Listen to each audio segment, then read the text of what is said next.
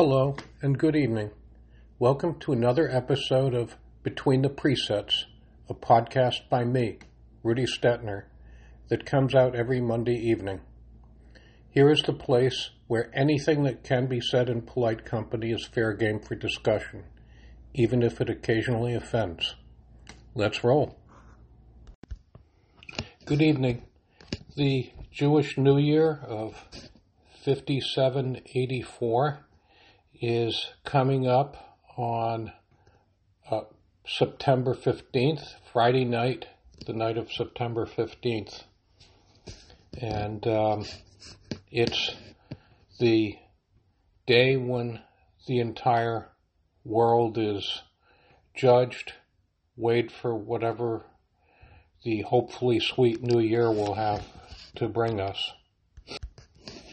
It is customary to both ask other people for forgiveness and to, uh, in turn, forgive others. I find that forgiveness is an art. Letting go of uh, anger, grudges, etc., is uh, something that can be hard to do. And uh, I find that the, the reason I feel comfortable bringing this up in an otherwise secular podcast is that the matter of forgiveness, of mechila, it is uh, spoken of in Hebrew, is uh, a facet of mental health that is uh, very important. I have a few thoughts on this issue. A few stories. Uh, I've lived long enough to have offended and asked for forgiveness and f- to have in turn been offended and uh, extended forgiveness as well. There is an idea in Jewish teaching that the world is recreated every second, that every moment of the world, the universe's existence it's willed into existence by the Almighty. So, on a certain level, everyone and everything around us is a new creation. Every moment of our existence, our physical existence, spiritual existence, is, is a miracle people talk about was the world created in billions and billions of years, or was it created in uh, seven days, six days of six days of work and six days of rest? So I like to flip that around and say, if God created the world in seven days, why did He take so long? You know, so. But back to the idea of forgiveness. Uh, if some everyone around everyone in our lives is created anew every moment, am I looking at a person as they are today? Uh, to what extent should I let go of past precedent? Uh, if I have a coworker, they're uh, evolving, right? They may have gotten off to a rocky start to begin with. Uh, have they learned the ropes on the job? Maybe Joe X, I'll call him, wasn't such a, you know, great worker yesterday, but maybe he's a little better today and qualitatively has really improved over time. I have to be willing to let go of the past enough to see the improvements in the present. This is particularly important with one's friends, one's spouse, one's children, and um, kind of applying that idea that the world is created anew and we are indeed partners in creation. Uh, what what we do with what we are given is a very important part of the world around us. a couple of stories in my long work history, a little bit more varied than I would like, uh, serve for me as a guide towards uh, forgiving people, looking at them in the light of more complete information and judging them favorably. And ultimately, if one does that with others, one does that with oneself, which means that you spend, one spends much more of one's time in a happy, peaceful frame of mind. I worked uh, many years ago for a food wholesaler. Um, I had taken a break from a job in a um, textile business, and I tried out in this, uh, took a week's vacation, tried out in a uh, business that was a food wholesaling business. It was long hours, it was low pay, and it had some very specialized um, equipment, industrial equipment for moving skids, uh, carrying stuff, some of the stuff I had never seen before. And uh, my boss was very high strung and uh, was impatient that I learn all of this uh, machinery for moving skids around, uh, picking orders and stuff. He wanted me to pick it up at a speed which seemed beyond me. And uh, I didn't last very long at that job. Uh, it was very stressful because I had to be there like seven in the morning and I had to leave six at night, and some of the hours were even longer, longer during the busy seasons. Make a long story short, uh, just before I got let go, somebody said to me, uh, don't judge the boss too harshly the way he's leaning on you to learn the ropes so quickly. Uh, he lost a son when somebody placed one skid on top of the other. It wasn't balanced properly. And uh, the young man who had a wife and at least one kid was crushed to death. And this particular individual who told this to me had spent the last moments of this young man's life uh, uh, watching the life drain out of him. And uh, it was impossible for me to look at that individual the same way after having heard of the incredible loss that he he felt. And instead of l- looking at him as a slave driver, I looked at him as somebody who maybe did not want uh, another woman, another child, another set of children to be bereaved of their husband and father. And I was able to uh, view him far more favorably. A parenthetical note in that story I mentioned that I took a week off from one job, which I felt I could do better. Hey, God bless America, that's what people do. Uh, the first week that I took off.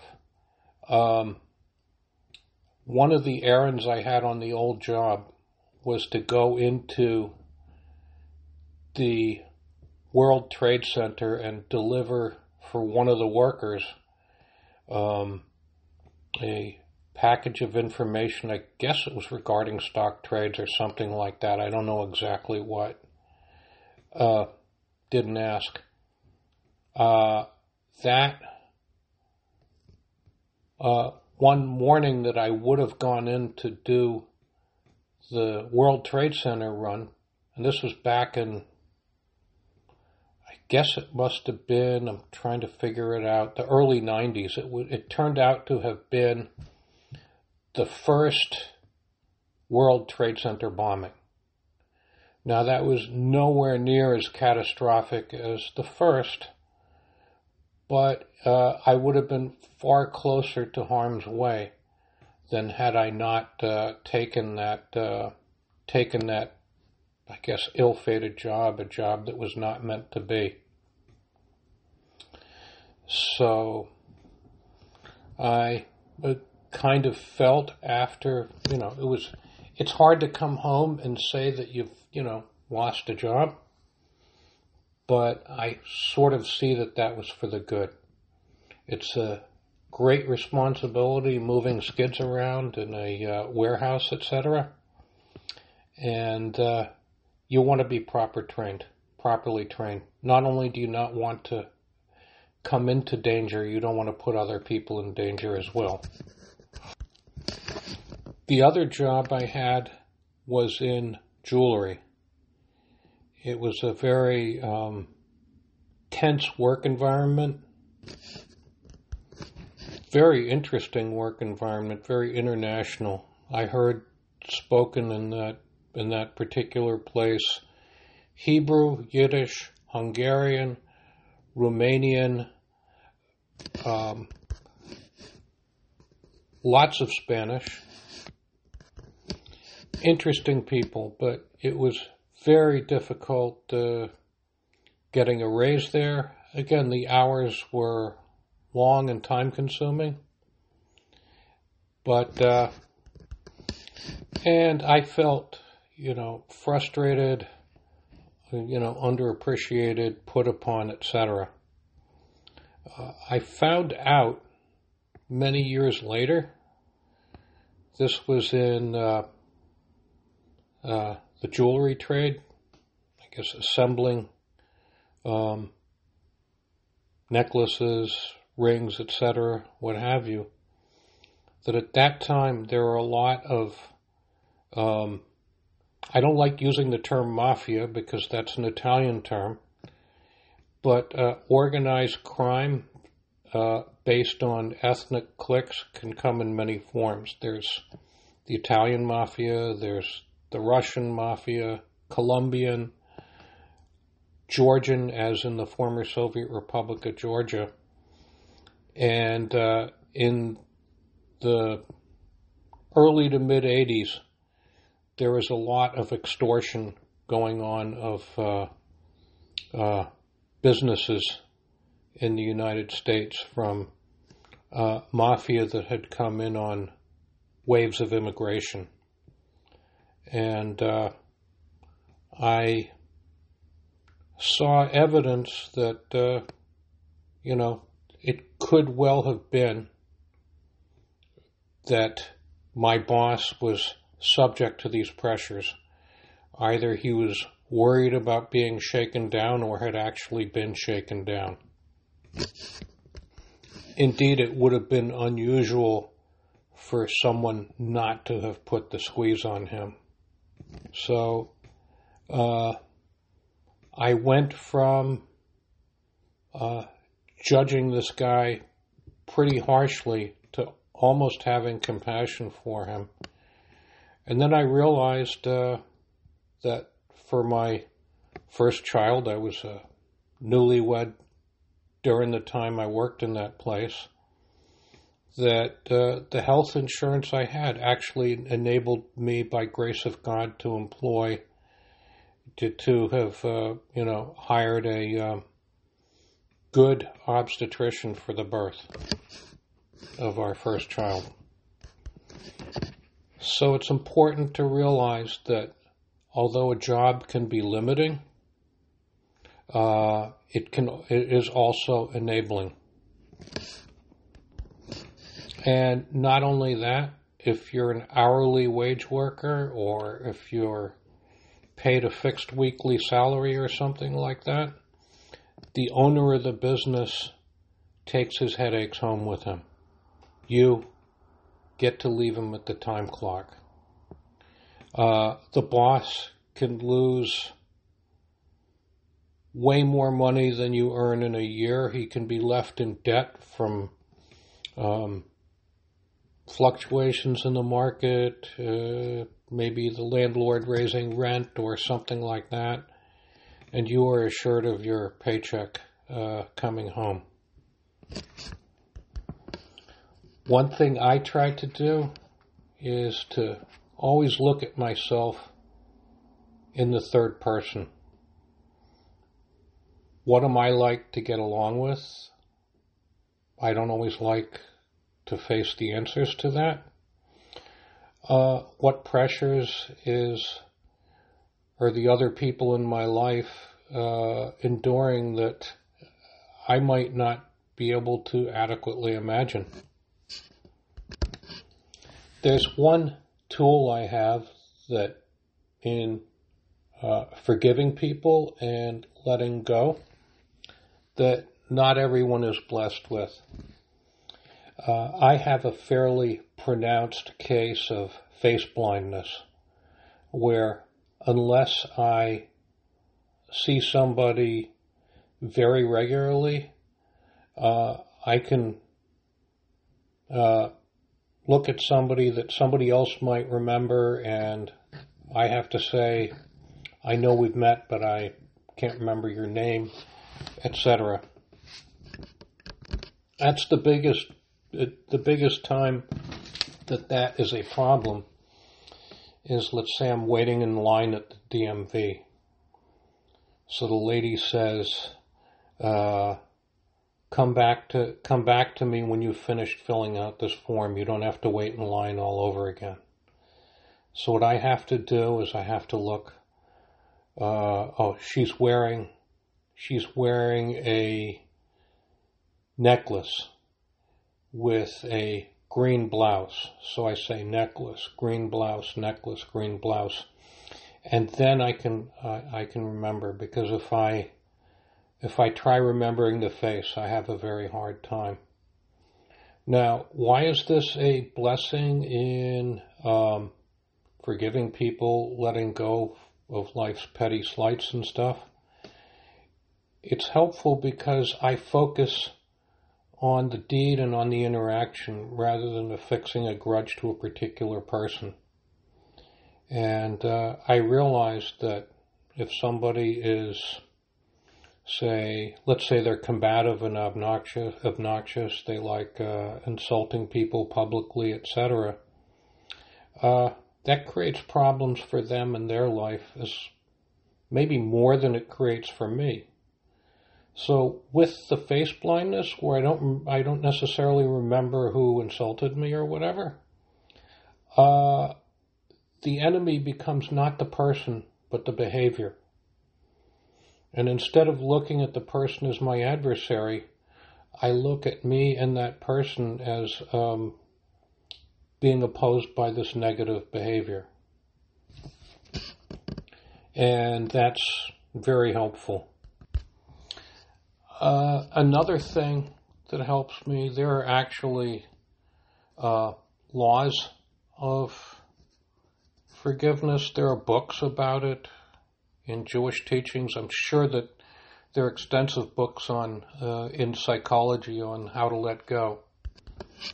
For instance, you you're not really you can't really forgive something that was done to somebody else, and uh, in certain cases of heinous criminal behavior, you might not be um, required even or even allowed to extend forgiveness. I have been faced with blessedly few of such instances where I'm not allowed to forgive, but I have found a very helpful prayer to say in such instances is, I thank you, God, for absolving me of the duty of forgiving this individual. Uh, I leave it on your shoulders and I feel a, a sense of relief. Uh, I cannot be, I cannot change the situation by focusing my anger men- mentally. So I'm letting go without uh, forgiving. Ultimately, one of the things one faces in life is learning to forgive oneself. Uh, I may not have treated people the way I ought to, um, not been the best son, the best husband, the best father, and uh, aside from asking other people uh, forgiveness for my shortcomings, for my mistakes, what have you, uh, I have to forgive myself as a preparation for moving forward with a uh, better approach to life. This is a very uh, important brick in the building of happiness. And regarding happiness, my attitude is I don't try to be happy. I try to be the kind of person who is happy doing what is right. So I wish everybody, all of my listeners, a blessed year moving forward. The Jewish New Year start this starts this year Friday night, September 15th. Some of you are going to celebrate it January 1st. I'd like to point out about January 1st as the new year that December is the 10th month. September is the 7th month.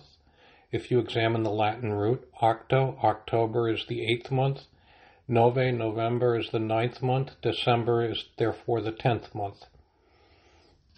So that would mean that January is the 11th month February is the 12th month, and that would make, according to my basic arithmetic of a 12 month year, it would make March 1st more logical as the secular New Year. I don't know anybody personally who celebrates March 1st as the secular New Year, but I wish everybody who listens to me a blessed year moving moving forward. I hope my thoughts on forgiveness and the looking at the bigger picture, looking at oneself in the third person, have been helpful to you, my dear listeners. An embarrassing correction I must make after having listened to this uh, podcast at the end of recording it. There are six days of work and one day of rest. In a odd slip of the tongue in the first three or four minutes. I said six days of work and six days of rest. And when I listened to that, I said, ouch. So don't tell me I already know. Okay, y'all have a good one. This wraps up another weekly episode of Between the Presets. I thank you all for the pleasure of sharing with me my weekly muse. Whatever platform you access, hitting like, subscribe, or leaving a comment is much appreciated. My email address is thewinterriders at gmail.com. Thewinterriders at gmail.com. Until next week, adio, which in some African languages means born on Monday or be righteous, and closely resembles adios in Spanish.